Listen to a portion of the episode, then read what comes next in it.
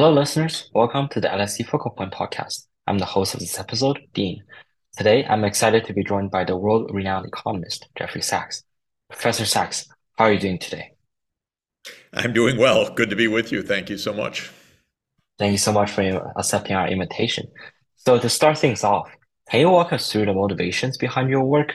What motivated you to devote your career to solving global issues of economic development, poverty alleviation, health and aid policy, and environmental stability?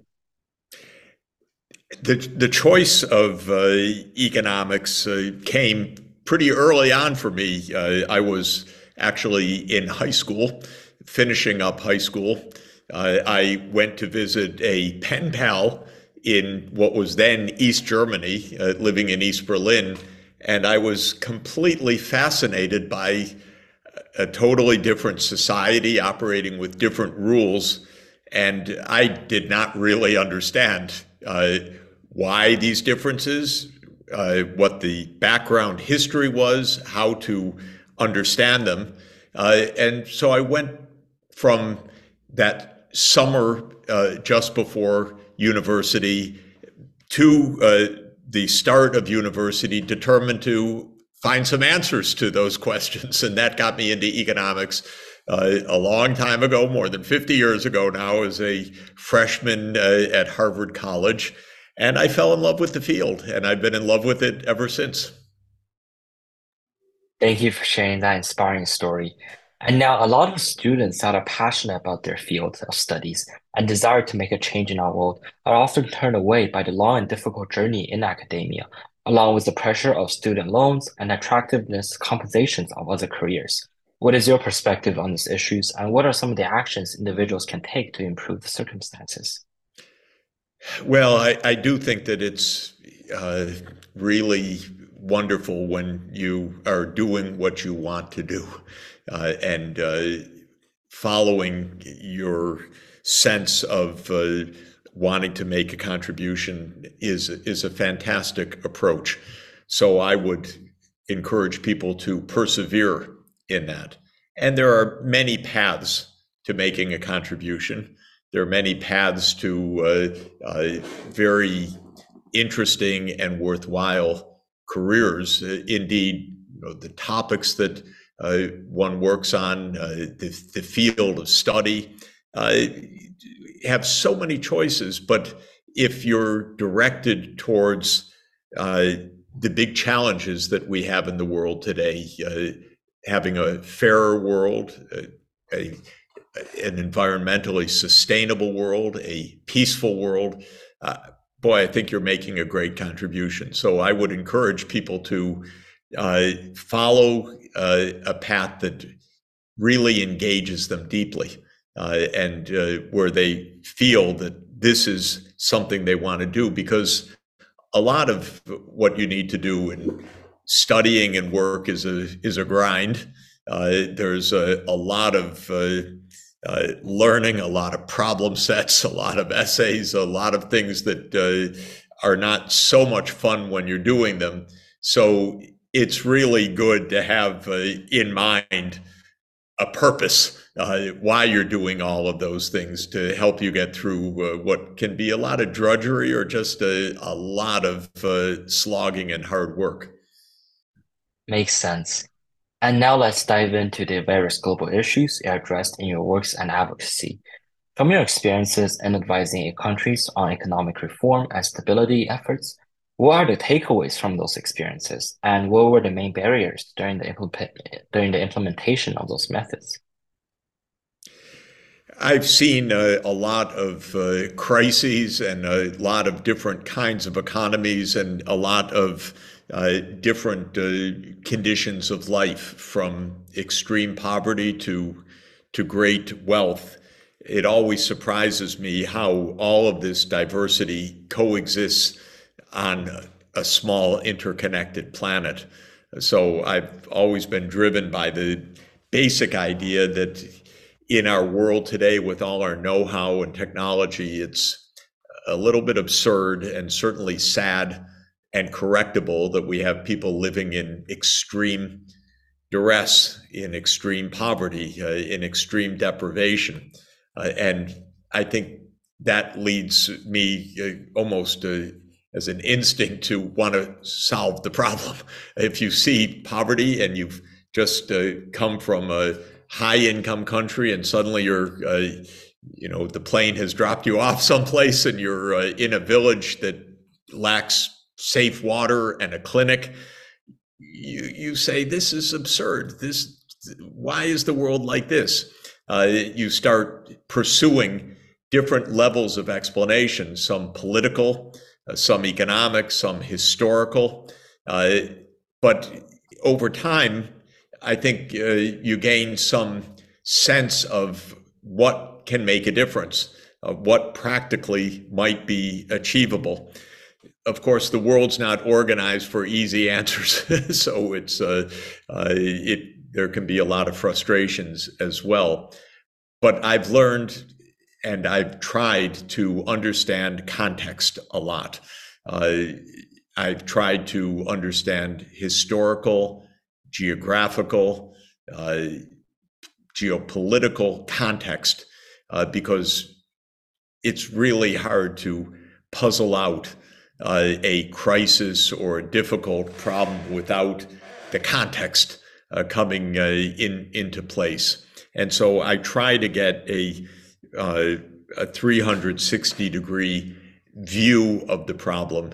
Um, and that means looking at it from a lot of different vantage points. Uh, and also, of course, to understand the vantage point as seen by the uh, those who are in the midst of the crisis itself. And from that and the experience and what we know from economic theory and other approaches, uh, come up with something useful, some practical suggestions. Uh, and uh, I guess uh, another thing that I've tried to do and think uh, I've at least in part learned to do is to uh, find answers that are actionable because governments work in certain routinized ways politics works in particular ways, financial markets work in particular ways. So even if you have a great solution, if it doesn't fit the tools as they're being deployed, it's going to be hard to put your solution into operation. Maybe you really do have to invent something completely new. That's sometimes the case, but often it means adjusting what you're thinking or recommending so that it can actually be uh, dealt with with the tools at hand. Thank you for sharing those insights. And diving into one of the more specific projects, uh, in the Millennium Project in alleviating poverty from African countries. Can you walk through the framework behind that project you proposed on? The idea of the Millennium Villages Project was to understand how uh, rural areas in extreme poverty in very different ecological settings, some in the rainforest, some on the forest margin, some in drylands, some in desert, uh, how those different uh, conditions could be addressed with technologies like off grid power, or even in the early days, just using click phones or smartphones for information management uh, or other kinds of uh, interventions uh, in healthcare delivered by community health workers.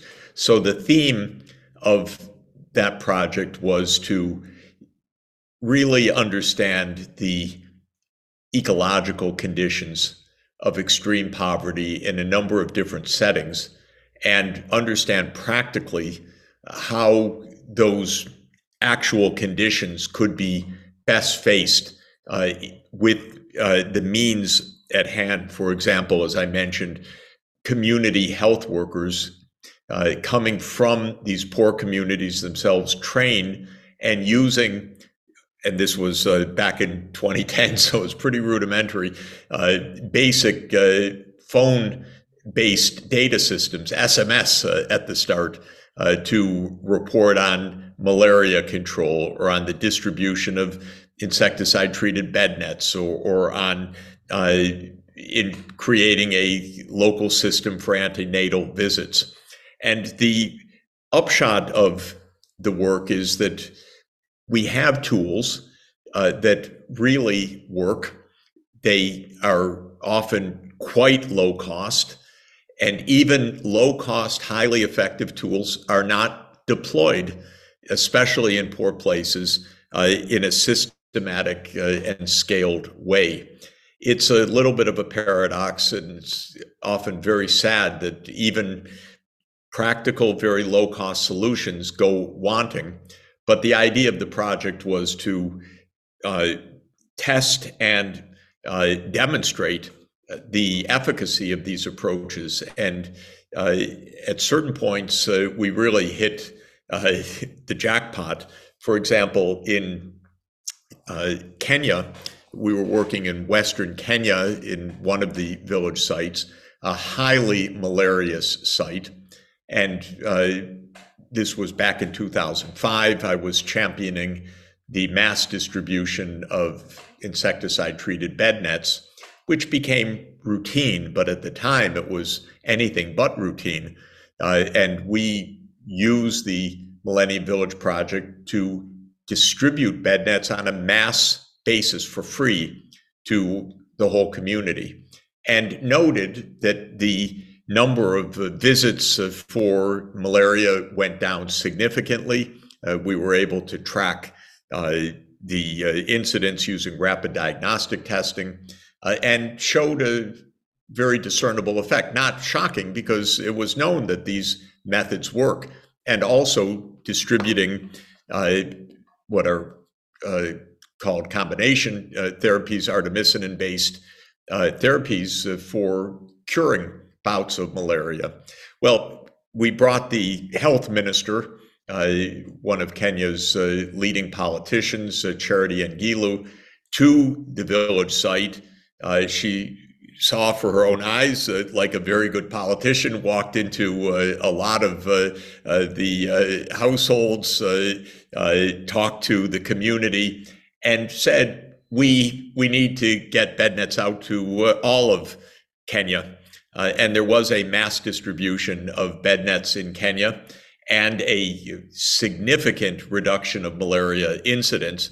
And that success became a basis for WHO and then the UN Secretary General to issue the call for mass distribution of bed nets on an even larger scale. So that was uh, one of the most fun dynamics uh, of this project. And it really did change how uh, malaria was confronted in Africa, starting with the village uh, and uh, scaling up the lessons through politics, uh, through advocacy, through science based uh, demonstration, but scaling up the results. And the Global Fund eventually took on this wonderful task of a massive scale up of access to bed nets and artemisinin cures. And the effects have been substantial, but this process needs to keep being uh, deployed because malaria doesn't go away. It's not eliminated or eradicated. Uh, it just needs to be controlled consistently. Thank you so much for sharing that insight.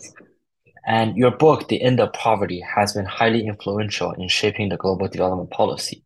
Looking back on it now, what do you think have been the most important impacts and are there any areas you would like to revise on or update your thinking on? Well, I think the big impact was that it contributed to the idea that extreme poverty is not only to be managed, but is to be ended.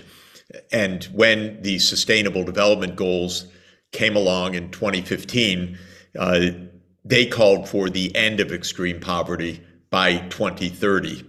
I wrote that book in 2005, and I said by 2025, extreme poverty could be ended. I didn't predict it would be ended, but I said if we worked assiduously on it, uh, it it would be. You know, one place where extreme poverty was ended was China. Uh, China was very poor in 1980, and it celebrated uh, the end of extreme poverty in 2020. It really provides a, a a role model and a, and even a roadmap, uh, though you can't exactly reproduce the Chinese experience, but it showed at the scale of a vast uh, economy, 1.4 billion people, it was actually possible to essentially get to zero. So the world has not taken on that challenge properly uh, in terms of implementation, though it's taken on the challenge rhetorically. Uh, well, that's at least a little bit of a step forward because uh, we're directed towards the right purpose. So I continue to advocate for the financing solutions that need to be at the center of this because I've argued for uh, all of uh, my career, uh, but especially for the last 25 years, that poor people need financing, whether it's for electrification, whether it is for malaria control uh, or uh, uh, health coverage, whether it's to have children in school. We need realistic budgets and realistic financing because ending poverty is an investment. Uh, it's an investment process. Investment requires finance. We should know what we're doing, uh, how much is required, what kind of systems can be deployed. A lot of it is public investment, that is government led investment. So uh, that tells us about how we can direct this effort, but we still haven't cracked the funding problem, and I continue to work on that every day. I'm trying to press the G20 to step up development finance, especially the long term lending of the multilateral development banks, as key to helping to get this job done. Thank you for sharing that perspective. And finally, shifting the focus to our listeners, what advice would you like to share with our students? Well, if you're at LSE, boy, are you lucky. Uh, one of my favorite places in the whole world. Uh, I've been uh, visiting LSE for decades. The international feel and environment, the fact that you're together with students from all over the world, is such a joy and a gift. And really understand you'll make lifelong friends uh, you'll make uh, lifelong connections across the world. And that's exactly as the world should be. Uh, it shouldn't be, you know, isolated pockets looking uh, warily and uh, uh, viewing the others as great dangers. It should be an interconnected world. And LSE is a, a unique venue for that. It's just so good and so much fun and so international. So enjoy your studies, pursue your studies, and use your studies for good things, uh, for good things for the world. Thank you for those advice, and thank you for your time to share your amazing insights with us. And thank you to our listeners for joining us on this episode. Stay tuned for more future content.